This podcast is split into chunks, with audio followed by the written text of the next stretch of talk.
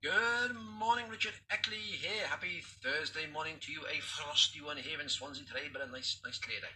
We're only Thursdays. We're on a mindset Thursday on your four keys to a healthier, happier you. And I was watching a great program last night. So the question today is, um, could our mind solve our problems, or how can we solve our problems? And they said this program watch was it was great just how she solved the problem and just yeah.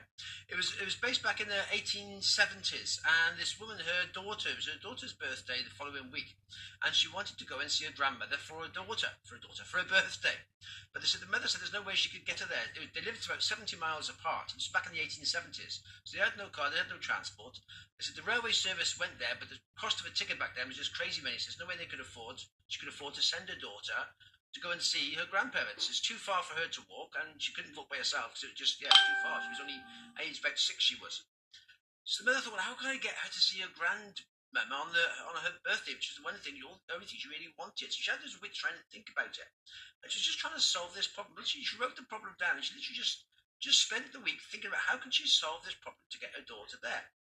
And then just towards towards the end of the week, she had she she heard about the the postal service back then was just starting off on the trains uh, back in the 1870s, and they just started doing um, packages. You could start to you could start to post a package under 50 kilos, and this got the mother thinking, well, perhaps she could post her daughter to her grandmother.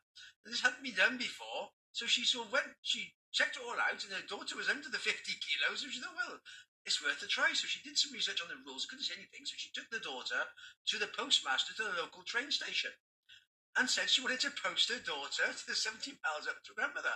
Of course, the postmaster, no, you can't do that. You can't, you can't post children. That's not, not allowed. And the woman said, no, she's been through the rules. She checked the rules. There is nothing saying they can't post children. As long as the package is under 50 kilograms, that's within the rule books. And the postmaster, said, no, he's not having this. We checked all the rules and, and nothing was mentioned about children. So he said, well, okay, he said, if she's, if she's under 50 kilograms, you can post her. So the man put the daughter on the scales with her suitcase, and it came to like 48 kilos. So she was fine. So she could put then posted her daughter off to her grandparents to go and see her grandmother that day for her birthday. So she got her wish come true, and then she posted her back again. And apparently, this actually carried for about, on for about six years.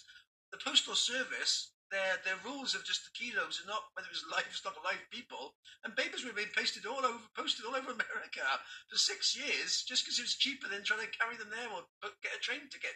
Until they brought a law in which actually stopped stopped this happening. You couldn't then post your children anymore after six years. But it just shows what your mind can do. If you've got a problem, you've got a problem you don't know how to solve.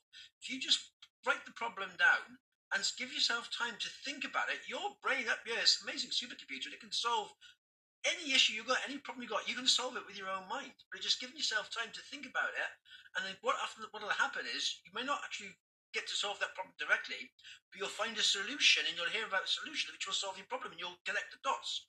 If you hadn't thought about it, like if she hadn't thought about trying to post, trying to get her daughter to this place, she wouldn't have even thought about the postal services. She wouldn't have noticed this new deal going out with the packaging, so she wouldn't have put joined the dots together.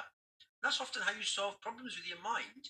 You write the solution down, and you may not actually get an immediate solution straight away, but you'll find a way of getting to that solution, perhaps via another route. And that's how your mind works. We have to become what we think about.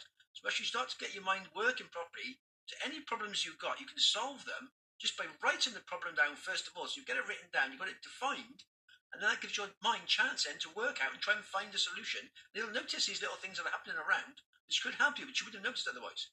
So that's how you get our mind working for yourself. Now we can solve all the problems we've got just by doing it. It's like, as I said before, any problem in the world, we're sort of solving medicines and things like that. We're solving the issues, cancers, heart diseases, Alzheimer's. We're finding ways to solve the issues. We're putting our mind into, into process. That's when we've solved anything in the world, is using our mind. Everyone's using their mind to solve these issues or problems. That's what we can do for ourselves. So any issue we've got, any problem we got, all you've got to do is write it down, give yourself time to think about it, and you will find a solution to that problem, and you can move forward. Happy days. There we are. That's what good one today. All the best for now.